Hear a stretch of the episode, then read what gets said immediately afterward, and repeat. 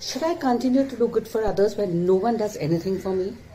Should I continue to pursue my passion even if no one gives me that one chance?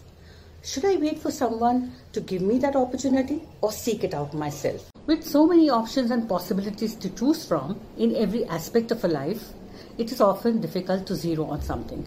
We are always thinking, what if there is a better option around the corner? Will anyone be really interested in listening to my ideas? Or is this the right time to take the risk?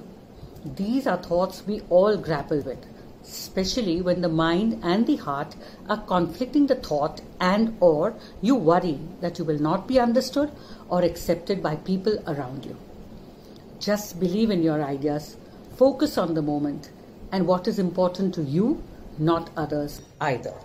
Because there is a serious shortage of appreciation and even support. The truth is, you need to stop overthinking.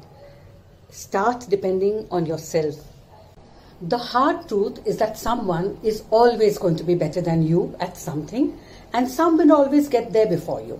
So stop comparing yourself with others. Invest in yourself, play to your own strengths, always have a backup plan, learn from mistakes, compete fairly, and go for it.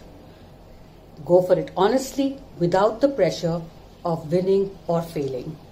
Rewire Life in one and a half minutes with me, Hira, every Monday.